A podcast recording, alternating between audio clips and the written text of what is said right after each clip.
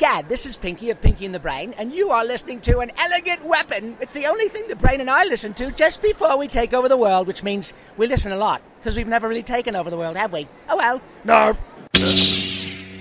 An elegant weapon for a more civilized age.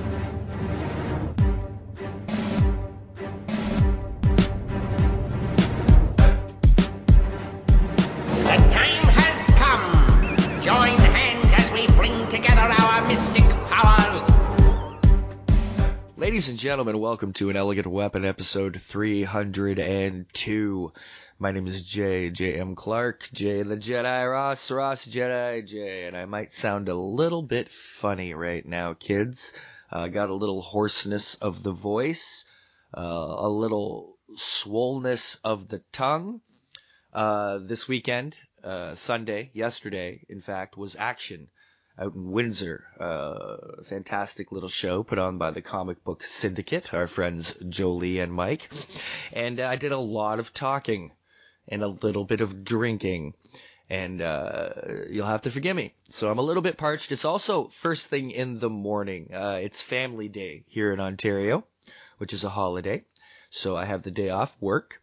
Normally I'd have had an episode prepared for y'all already. That's why this one's dropping a little bit late because we had the weekend to deal with. Plus, we had a little something pre-arranged.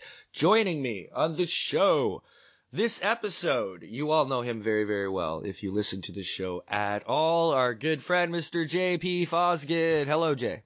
Hey Jay, I'm glad to be back on the show because it's the best show ever. Nice. There you go. Well, you're one of the best guests ever, so Ah, let's not turn this into a giant love fest. I think people are getting sick of our love fests. well they can listen to someone else then. They can, because I, I will never be ashamed of my love for you, Jay. nope, it's guy love. Nor will I ever be ashamed of my love for Source Point Press, Ricky Lima. I'm- Ricky Lima, who I wish I could have said hi to. I'm only Action. kidding. Ricky's adorable. Uh, we were joking around a lot about it this morning, but I can't help it. I push, I push what I believe, and I believe in Source Point Press. But you didn't get a chance to talk to him much.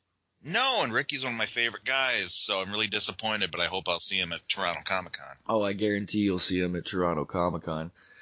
He would not miss it for the world, I'm sure. So, uh, we had a fun weekend. Jay and I got to see each other, got to hang out. I will publicly thank you for your gift. Uh, Jay got a commission of me, for me, by Mr. James Anderson, who's a fantastic cartoonist, does a, a comic called Ellie on Planet X.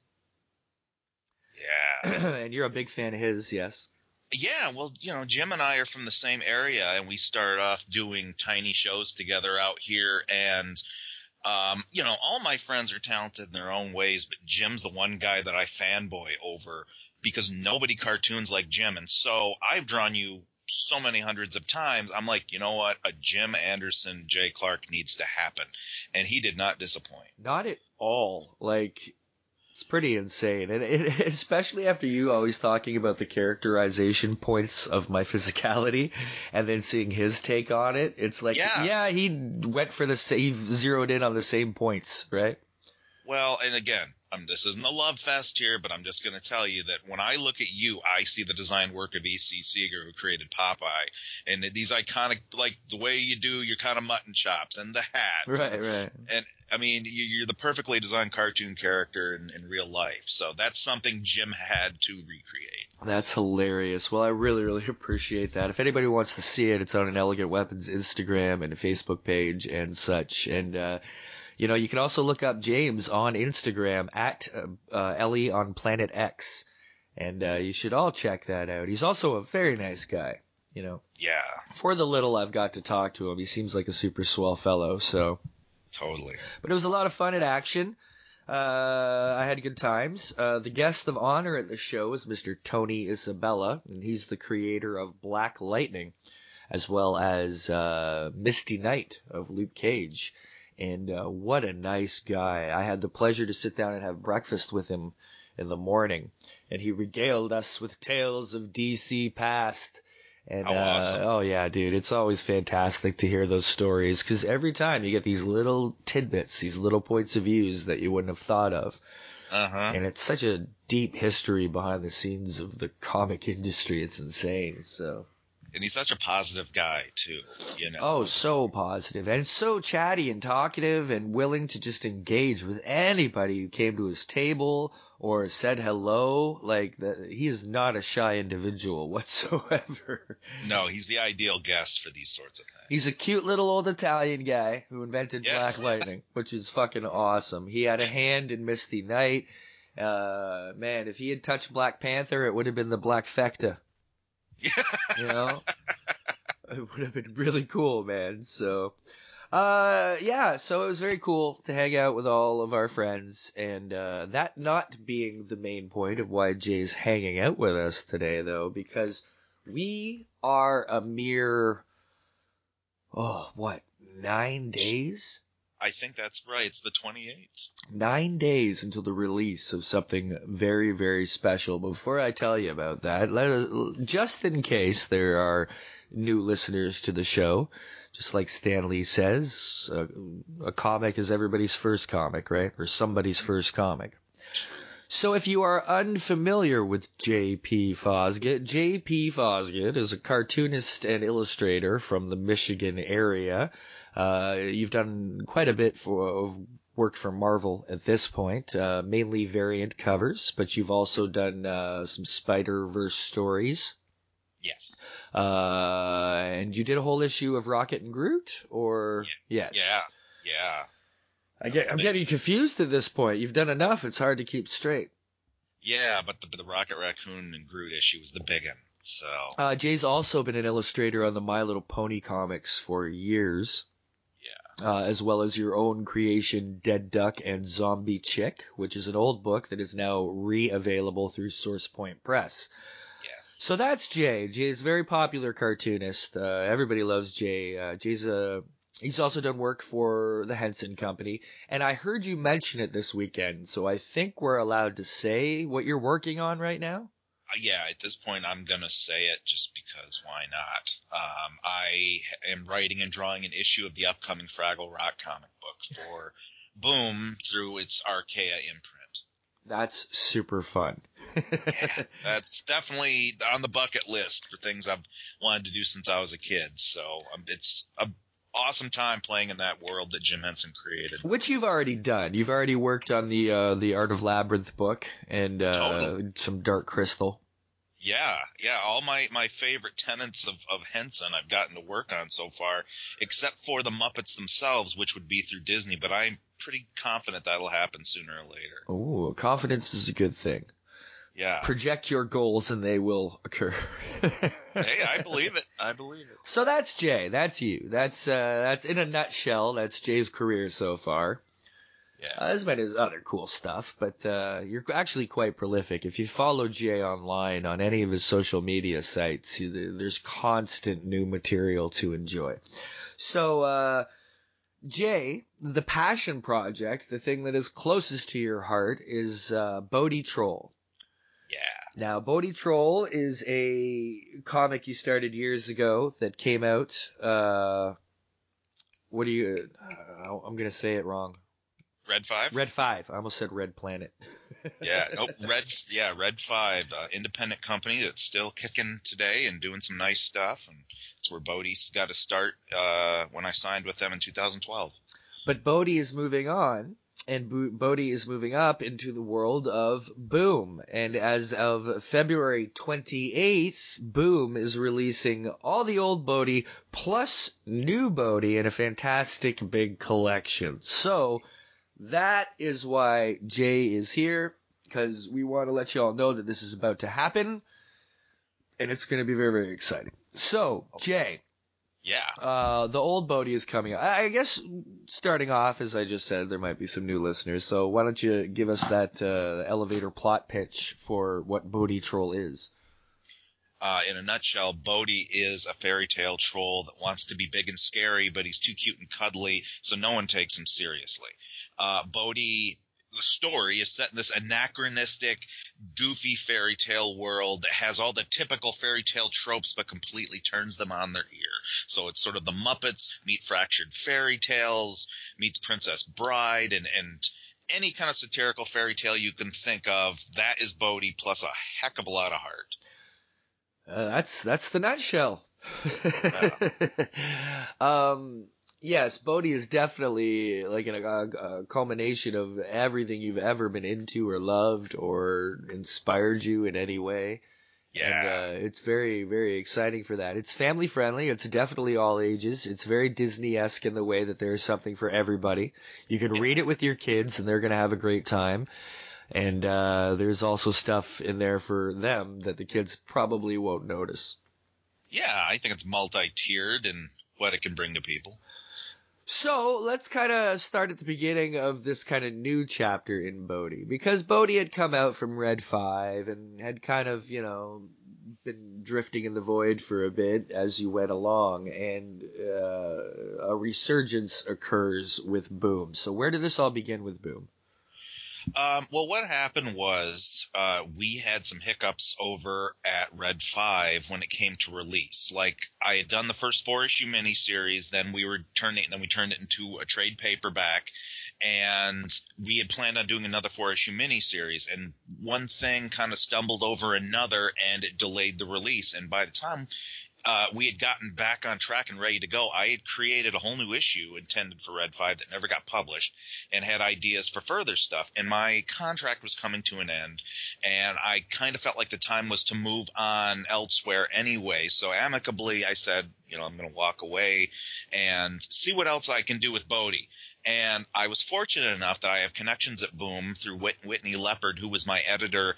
Uh, she had me do covers for Adventure Time and for Amazing World of Gumball uh, in the past years, and so I brought her to Bodie, or vice versa, and uh, I said, I don't know if you're familiar with Bodie. I think it might be a good book for, for Boom and the Kaboom line, and and she's like, well, I happen to be a fan of Bodie, so you don't have to sell me, and we just went through all this discussion uh, over the course of, we'll say, maybe six months at most, and before you knew it, uh, contracts were being signed and, and now it's happening.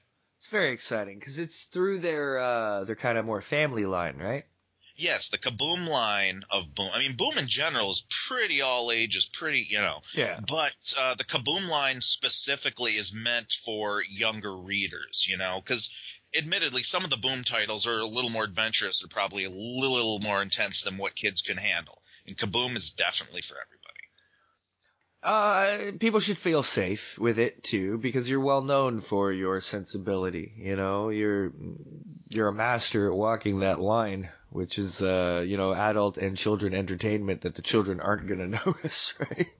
I hope so, Yeah. you know, uh, because you know I've got my subversive humor, but at the same time, heart is key to everything I do. So I don't like doing anything too raw and and I don't know. I just I like heartfelt, and for me, that's all ages. So. So break down how the book's going to work because it does involve old Bodie and new Bodie. Yeah, and it's it's good you're asking that because I want to make sure everybody understands. So we are taking all the previously published Bodie material. So that would be that first four issue arc that I did for Red Five, plus a couple free comic book day stories that I did through Red Five that were never published anywhere else, never in a collection. Um, the very first Bodie story I ever did, uh, with the help of Mike Mignola allowing me usage of his Hellboy character, which you have to read the book to find that out, but the proto Bodie is in that. And then all the new material I have made. I've made one story that has never been published before that is perfect for this new book, and a couple other brand new stories that are really going to expand on who Bodie is, who his best friend Charlie is, Ms. Bijou, the fairy godmother who runs the Drunken Pumpkin, and that whole world is getting expanded in a big way. There's going to be some great changes that no one foresaw, and it's a ton of fun. The great thing about this is people don't need to catch up or think that they're jumping on halfway through a story. You buy this new Bodie book and you're going to get all the Bodie that ever Bodied. Correct. Yeah, oh, and that's yeah. a good tagline too. Which is, you know, that's a great way to go about it. So, cause it's going to be like, what? It's a 200 page book, isn't it? Oh, at least, yeah. Yeah. Um, because that's not even counting in all the great special features we got, sketches I did developing the characters, and pinups by some of my buddies in the industry who are brilliant artists. And I mean, this is if I didn't create this myself, I'd jump all over this anyway. This is my kind of thing. I, I'm my own best audience. I I just remembered something literally from yesterday that I forgot to tell you about. You did a free comic book day, Bodie. Yeah. Yeah, when was that? Oh gosh, uh, three years ago, maybe. I was chatting with Mr. Tony Isabella, the creator of Black Lightning. Yeah. Before he became a comic book writer, he was a comic book reviewer. And that's kind of how he got into it, right? He was very well known as like a reviewer and he worked with a price guide and stuff, right? Sure, sure. Every year he reads every free comic book that comes up. Yeah. And I was chatting with him, and I can't remember how, but I like kind of pointed down the road and was like, "Oh, Jay Fosgitt, something or other," and I mentioned Bodie Troll. He's like, "Oh, I remember that one. That was good." Aw. And I was like, nice. he's like, they did a free comic book day, right? And I was like, yeah. And he's like, yeah, I read them every year. And I, I don't review every one of them, but I read every one every year and I remember them all. And I was just like, oh my God. that, that guy's an encyclopedia if he can do that. yeah. So I meant to mention that. That's not going to be in there though, is it? Uh, what? The free comic book day issue? Is it in there? yes, it is. Are you really? Well, there's there's two free comic book day stories that I had done in the course of being at Red Five, and they're both going to be in the book. I'm telling you, everything that I've ever done with Bodie is in this collection, and then the follow up book will be all brand new stuff. That's great, man. Yeah, You're already looking on to the next one too. I know it's been playing around in your head a lot. yeah. Well, I mean, I've got ideas spanning five years that I'm just now finally being able to bring into the material. So, um, it's going to rely on this first book being a hit, but in all likelihood, there's going to be a follow up Bodie book, and so I'm, you know, trying to get a jump on it, and I've plotted it all out.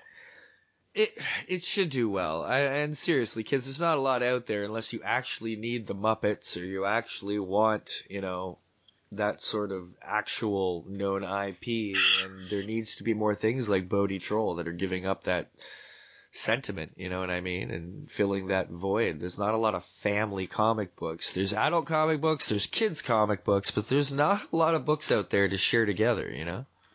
Yeah, I totally agree, and and that's I was thinking of that when I created Bodie because I've you know I read kids as a kid books as a comic, kid books. when I was a young comic. When I was a child, some of the kids comics were so insipid and and just played to the the littlest of kids. And of course, I grew up reading the more adult superhero stuff because the stories were mature enough that they captured my interest. So with Bodie, I want, you know, the best of both worlds. I want the cuteness, but I want stories that are engaging. It's hard on a podcast sometimes because you can try and describe a book as best you can, but sometimes there's situations where you just need to see it to really understand. You know, like we're we're it's not that this is a confusing concept. I'm sure everybody gets the gist of it, but you really need to see the beauty of what this world looks like to understand uh its awesomeness. You know what I mean? So yeah, I agree. I mean, comics are a visual medium, and uh, definitely it helps to be able to see what we're describing, but hopefully it appeals to people. But like you said, Bodie is a little troll and he's cute and he's fuzzy and he's got uh how do we describe him? He's he's I- he's uh he's anamorphic. Like there's he's you know he stands on his hind legs. He's got a little tail with a fluff on the end. He's got big ears and he's got big black eyes. Yeah, like big black jelly beans. Yeah. I, I what I always say, and I have the characters described in this way in the book. He has arms like an ape, and he walks hunched over like a little gorilla. He's got a tail like a fraggle. He's got cow ears. He has this crazy mop of brown hair, um, and eyes like jelly beans. So he's uh, That's an excellent description. that's the best way I can Yeah, put it. that's totally the way to put it. That's adorable. Uh, in fact, people can also meet Bodie because Bodie, in fact, has been turned into a puppet now twice. Twice, yes, and one way or the other, there's a puppet with me at most of these shows because people love meeting him. And it, Well, it's a great thing to have at the shows when you have that gimmick, you know, especially when something as interactive as a puppet, right? Yeah, and it's beneficial that Bodie lends himself to being a puppet, whereas some characters I don't think it works for. It's always a neat gimmick to have, but some characters work better as puppets as others. And because of my lifelong appreciation of Jim Henson and the Muppets, Bodie, of course, is a natural outstretch of that. Well, the, the the other thing about it though is is even though you do have some, it's not a book filled with like magical creatures. Like this is a human No. human world, and most of your supporting characters are human. That's a great way to put it, too. By the way, I think that's fantastic. Yes, uh, it really is. It's our world. Uh, it's- it's our society in a fairy tale sense, and and it's not all filled with magic potions and wizards. It's not Harry Potter, but at the same time, it's a fairy tale world, so things can happen. I would put the sentiment of it closest to like the feel of it and the way you approach it to if I had to pick something to like compare it to, uh, would be Shrek. Oh, sure. Yeah, because it has that kind of anachronistic uh, approach to things, you know? It's like you have the fairy tale world, but there happens to be a, a media in the fairy tale world that is a puppet theater versus CNN. Yeah, you know? yeah, yeah. It's very in the vein of Shrek, and I don't want to confuse people or throw that off by saying it, but I hope they understand that I just mean like the mentality of the jokes. Like, Yeah. yeah, yeah, like it. You, It, you, it doesn't look like Shrek at all. no, but you have to have these sorts of comparisons for people to reach their own understanding, and I get that. Well, like- yeah, Casey was talking about that yesterday in our panel. How when you're plotting something and, and pitching something, don't necessarily be afraid to mention other things that it's like. Like that helps Yeah. people to understand what you're going for. You know? Yeah, no, I mean, I've listened to people pitch things before, and they're like, "Oh, it's Groo the Wanderer uh, meets Reservoir Dogs," you know, and people kind of make their own connections in their heads that way. That's that's the way it works. Everything comes from something, intentionally or not, and its familiarity is what sells our books. I've discovered some great books that were described to me because of like two other books or something meets something or this is the this of that. And Yeah. you know, that's definitely pulled me into reading stuff in the past. So Oh, me too. I guess I don't know if it's fear of just I don't even think it's fear of like copyright or anything. People just don't want to copy in general. You know what I mean? They don't want to feel like they're not being original and ripping people off. So Well, and it's tricky because, believe it or not, everything has been done before, and you can't worry about that when you're creating. You can only hope. Well, my spin is is so me that people aren't going to say, "Oh, so and so did that," or "Oh, it's like this." Right. You can't avoid it, but all you can do is the best book you can do. It's also how incredibly rare that something that original comes out that you can't compare it to anything, right? It's. I don't think it's possible. It's really I- hard. The, one of the last times that happened in like let's take movies for example, how rarely it ever happens, right? But I Mhm. remember way back in the day, decades ago almost now, when The Matrix came out. And I was like, this is literally unlike fucking anything. Like, of course you could still find like Giger-esque elements or whatever the hell, like elements. But overall, The Matrix was, for the first time in a long time, something completely unlike anything else, you know? Oh yeah. And that was 20 years ago.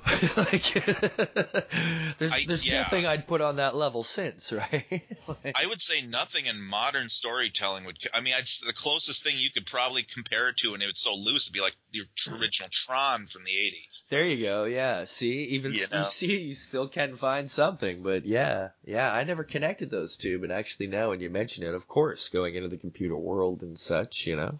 Yeah, Yeah. but you know, it's not. It's rarely intentional, though. It's usually, oh yeah, that's that's a possible connection. But you know, people have original ideas. They don't realize they're filtering other things. No, no. You know, it's hard when people ask me. They're like, "So, what's your podcast about?" And it's probably the single most difficult question for me to answer because I have this main reputation as a comic book podcast, right? Mm-hmm. I've done 300 episodes. Well, this is 302, right? Mm-hmm. And I counted it out. I have had 136 comic creators on the show. That's awesome. And some of those are multiple interviews on one episode. right. That means there's well over 150 episodes of other shit. Yet I am, yet I am known as a comic book podcast for some reason, which I've never touted myself as. I've never ever labeled this show as a comic book podcast. I just love comic books, their creators, and talking to them. And it's a weird thing 'cause people will ask me and I'll be like, it's just like conversational. And they're like, well, who do you have on? And I'll be like, just whoever I want to talk to. It's that simple, right? Oh yeah. So people say, well, what other podcast is it like? And it's not like any others except kind of the, the big twos. And I have to say, and I've had to learn to be okay with saying, it's like Chris Hardwick. It's like Joe Rogan. It's like what they do. It's, I just shoot the shit with people. You know, like even Chris Hardwick it has a more interview style than I do where, you know, he'll fire off a lot more questions in an hour than I will, right? What I like about your podcast is that you, for one, you're very chill, which is not always the case. And I've done a lot of podcasts where it's usually two guys who end up riffing with each other, and there's a lot of loud laughing and stuff, and you kind of lose track of what's going on. And you, it's very, it's much like Dick Cavett. If you check out the old Dick Cavett show. No, I love I- that shit, man. I appreciate that. Thank you. 'Cause, you know, that's, it's a much more, you know, you gotta be you. And you're right. There's so many podcasts that are just two dudes trying to be funny. Yeah, and that's that does no benefit to the the audience or the guests, but you know you're very focused and you do your homework too, which is something else I dig. I do, I guess, to an extent.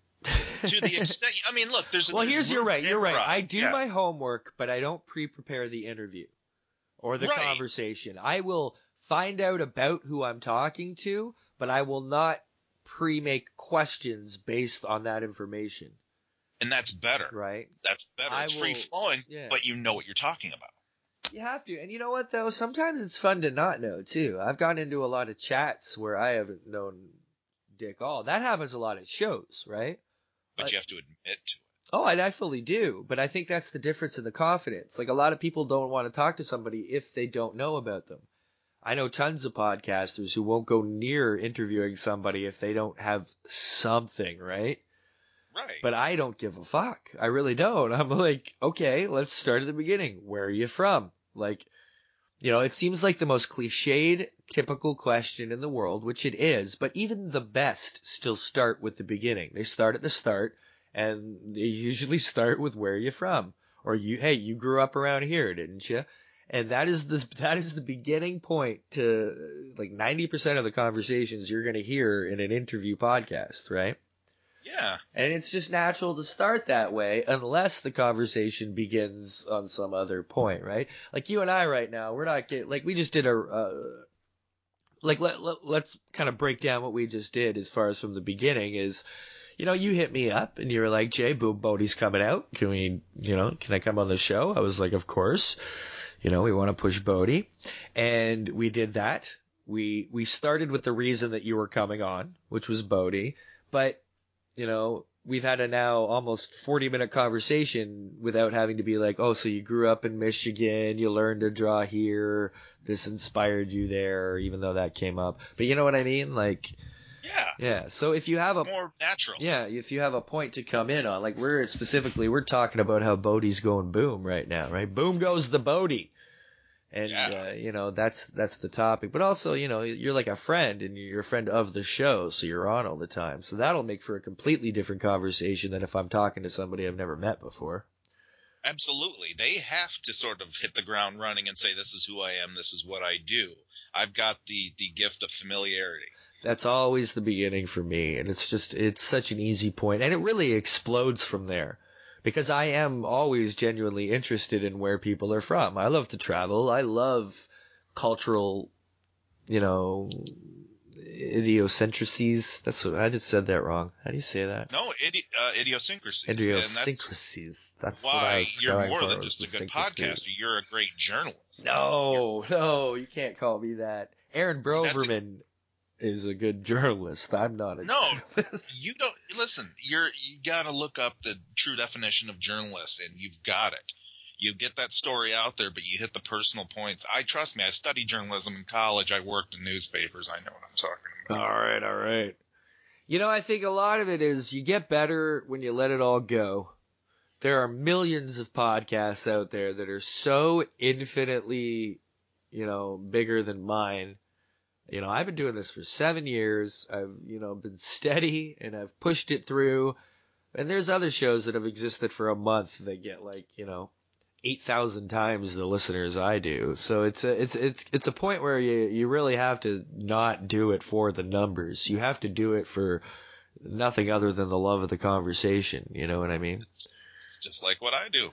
You know, Well, it's the same thing I with know. anybody and anything, of course. You have to make comics for the love of comics. If you go into comics trying to make money, you're probably the f- most foolish person in the world. yeah, seriously, go open a, par- a paid parking lot. You know, you make more money. Completely. Uh, so is there any kind of back onto the Bodie train? Is there any kind of uh, what what's the plan? The excitement is that day just gonna hit and it's available, or Well, yes, it is definitely. It's just going to hit comic shops immediately, and I have a couple signings lined up to begin with. I'm going to be at Green Brain Comics. Um, I don't have the date in front of me because it hasn't been put on my calendar yet, but uh, it will. It's in March. And so Green Brain Comics, if you go to their website, uh, they're in Dearborn, Michigan, and they have it uh, listed. And so that's sort of like a hometown shop for me, and I love the people who own it. We've been friends for years, and they've always promoted my work, so I'm going to be there. I'm going to be doing a signing in New Hampshire, which is the first time I've done one across country to promote one of my books. And um, a couple more in Michigan. I got a full tour of conventions this year, like at least 15 different shows I'm doing. Um, all around the country, and many, many in my beloved Canada. it's incredibly exciting that Toronto Comic Con is happening in March, like right after Bodie comes out. I know Yeah. it couldn't be better Yeah, for me. yeah, honestly. yeah. Because that's it. like this is your this is your jam. People love you here. That's my hometown show. It's ridiculous how much people love you here.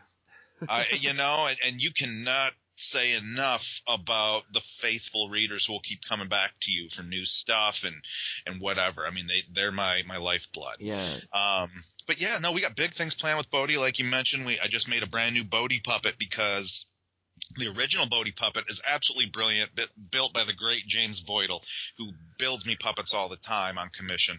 And uh, I had a new Bodie puppet made because there is a change coming to Bodie in the comics that will be a permanent one, and I needed it reflected in the puppet. Ah. so, and I Wait a I- I minute. you needed it reflected in the puppet. yeah, I've seen the puppet. Yeah, you didn't see it closely. Oh. Okay, so it's okay. Sorry, people, but Jay's already teased this to me in the past, and I don't want to know. I don't want to be spoiled. Absolutely not. I'm surprised I didn't tell you. I knew it's an. Uh, I knew. I knew he'd kind of evolved in some way, but I. I don't. I didn't know how significantly noticeable it was. I was like, is Bodie gonna grow horns or some kind of shit? And uh, I've seen. See now, I'm scared to go back and look at the video of the puppet you sent me because I don't want to ruin. Because I won't be Oh, able well. to help but look closely at it. It's not the at- eyes though, right? That was a. That was No. Okay. But I'm glad you brought that up. When I first designed Bodie, he always had the big black jelly bean eyes, but I used to put like little highlights in them, eh, which were originally just highlights, and eventually they helped to use them as pupils to show his focus better, and so now they're just pupils. Um, and so that is in the puppet now, which it wasn't in the original, but that's not the change. Ooh. Yeah, I can't look. Don't tell me. Don't you dare You- tell me, Jay Fox. I won't tell you. You won't pick up on I only it got- from that video. Like if I what if I scoured the video? Like look You go right ahead. You're not gonna. uh-uh. Really? So it's it's a subtle thing then. It's very subtle. I noticed he looks a little lighter, but that's because he matches the comic more, right? Um, yes, yeah, I'd say that, but that's not it either. Ooh. I'm gonna stop It's I'm gonna stop thinking about it. I don't want to. Yeah, I, and I'm not going to give anything away, but uh, you have to read the the last story in the Bodie book to see what the change really holds in store for the character. Because it's not just a physical change; it suddenly changes Bodie as a character a little bit. Now you got me thinking like Bodie's about to go through puberty.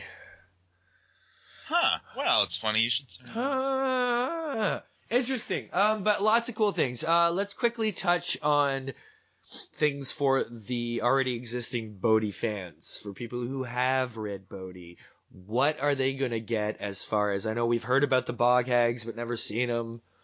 Yes, that's that's a big thing. I've been talking about bog hags since the very first Bodie story in 2013. Bog hags are these malevolent creatures that live along the borders of Hagedorn, which is Bodie's village, and they live in the bogs. And they never come into the village to attack anybody, but if you wander into their region, you're you're pretty much screwed. And so you will find out just why. Uh, they are such a threat and why they've never attacked Hagedorn and what they look like um, which is awesome.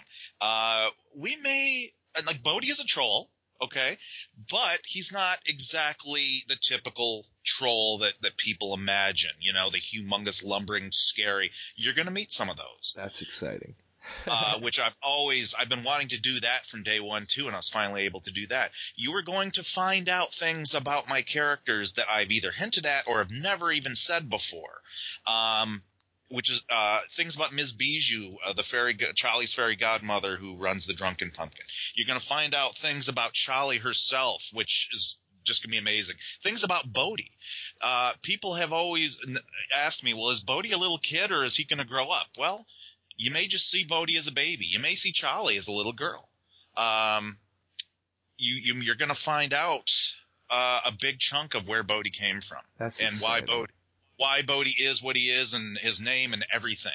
Oh, his name There's, too, right? Oh my gosh, that's one of my favorite things about writing these new stories is I got to determine, huh, where'd Bodie's name come from? I think the most exciting thing about the new Bodie that's going to be coming that I can't wait for is the uh, the puppet rot or the oh it's not that's the other guys the uh, the pupcasters.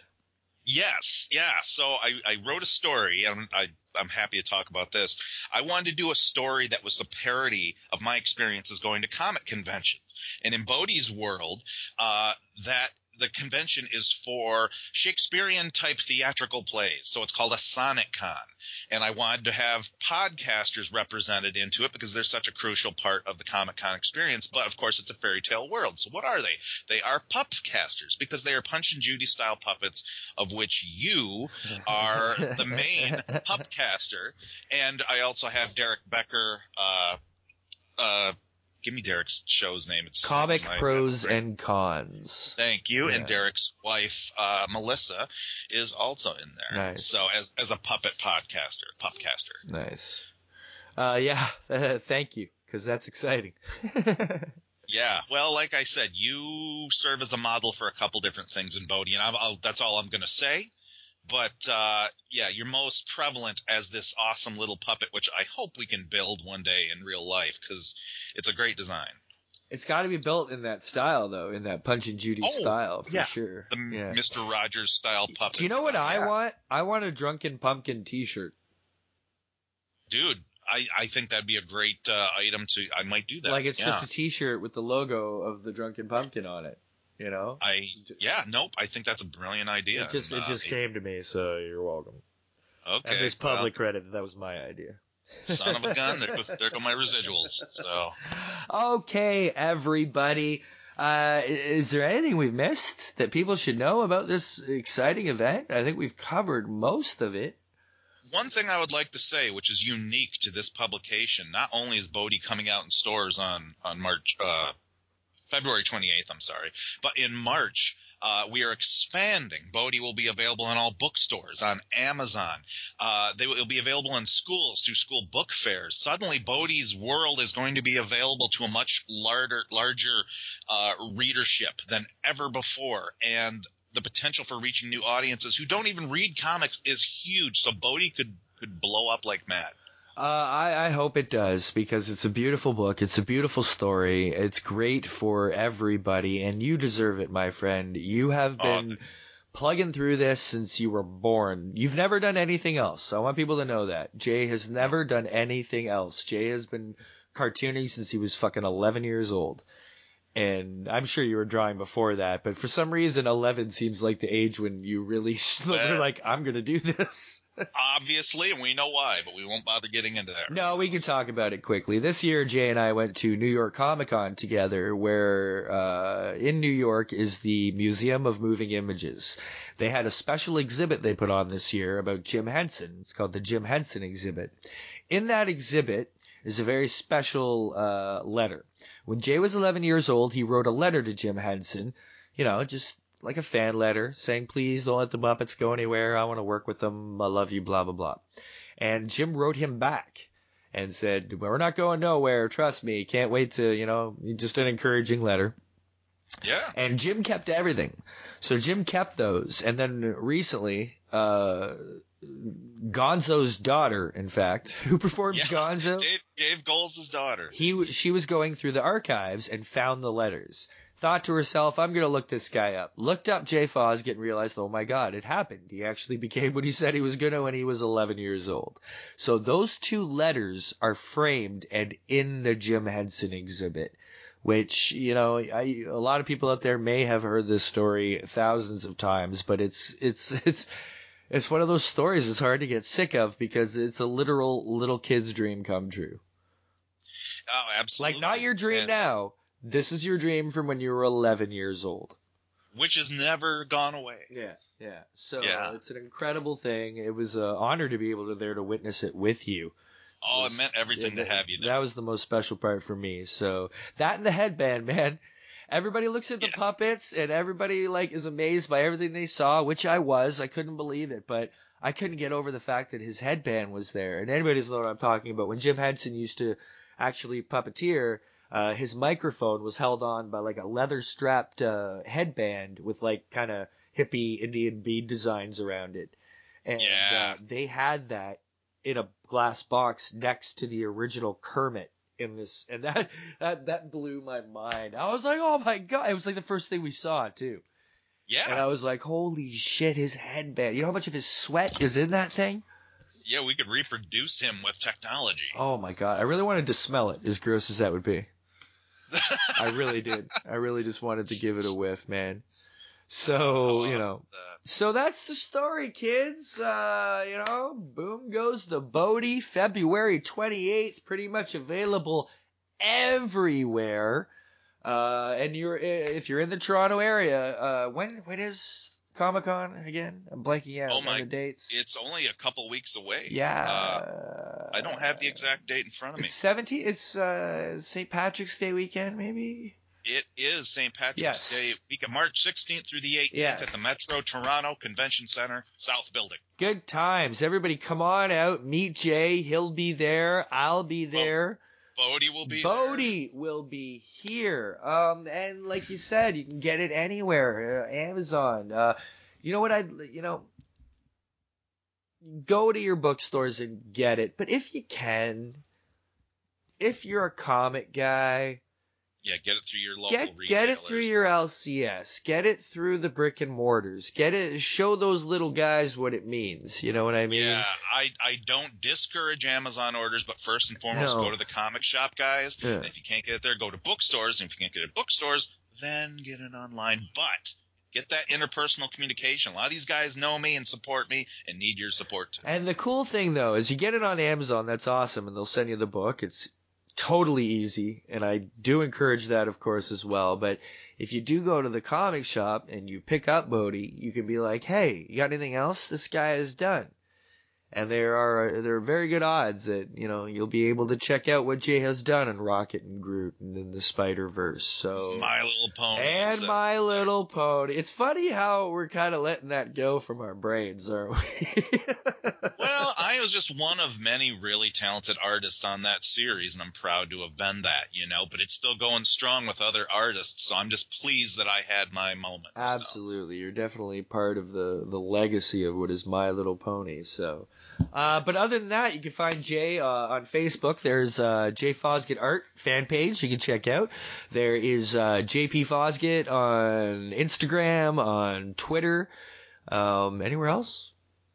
Oh my gosh, I'm on all social media. If you go to jfosga.com, it's all listed in the link section. Instagram, Twitter, Tumblr. Uh, I think I'm on Reddit. I think uh, I know for a fact I'm on Pinterest. So y- Nice, you, nice. can find me. Very cool. Thank you, my friend. It's always a pleasure to have you here in the L5J studio.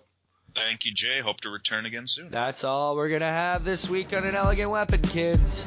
Take it easy.